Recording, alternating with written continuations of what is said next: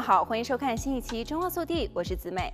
就在不久前，美国乔治亚亚特兰大市发生了枪击案，事件造成八人死亡，其中六名是亚裔女性，当中两人为华人。美国总统拜登当即访问乔治亚州，并发表讲话，谴责美国反亚裔暴力事件的增加，并呼吁所有的美国人团结对抗仇恨。拜登表示，仇恨不应该在美国有安全庇护所，它必须停止。他呼吁美国国会通过一项新冠病毒仇恨犯罪法案 （The COVID-19 Hate Crimes Act），让美国司法部检视因疫情而恶化的仇恨犯罪。的确，虽然此次美国官方未认定犯罪动机。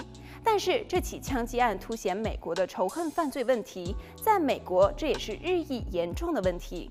那么仇恨犯罪到底是什么呢？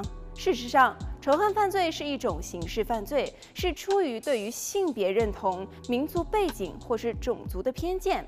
犯罪者选择受害者基于他们的身份或者他们被认为是谁。美国第一部联邦仇恨犯罪法规于一九六八年签署，成为法律。此后又多次扩大了范围，例如包括反残疾歧视。二零二零年六月，美国乔治亚州发生枪击事件后，该州通过了一项新的仇恨犯罪法案。该法案对以受害者实际或被认为的种族、肤色、宗教、国籍、性别、性取向或残疾为动机的犯罪行为规定了更严厉的处罚。由于美国宪法和对该文件的法律解释，美国对仇恨犯罪的法律解释与其他国家不同。美国宪法第一修正案保护言论自由，甚至是带有仇恨或者是偏见的语言。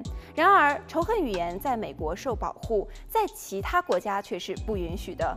在英国、加拿大和欧盟，仇恨言论被列为犯罪。此类仇恨犯罪对于整个美国的社会意义深远。当仇恨犯罪发生时，整个社会都会感受到威胁。如果仇恨犯罪没有得到重视，人们可能会觉得他们不受法律保护。很多法律专家也认为，出于社会和文化的原因，仇恨犯罪的界定也很重要。让这种类型的暴力得到惩罚，是让被攻击或被仇恨犯罪的对象得到社会接纳的表现。这表明，此种被攻击的群体不仅得到政府的认可，而且也得到广大社区的认可。好了，本期节目到这里就结束了，让我们下期再见。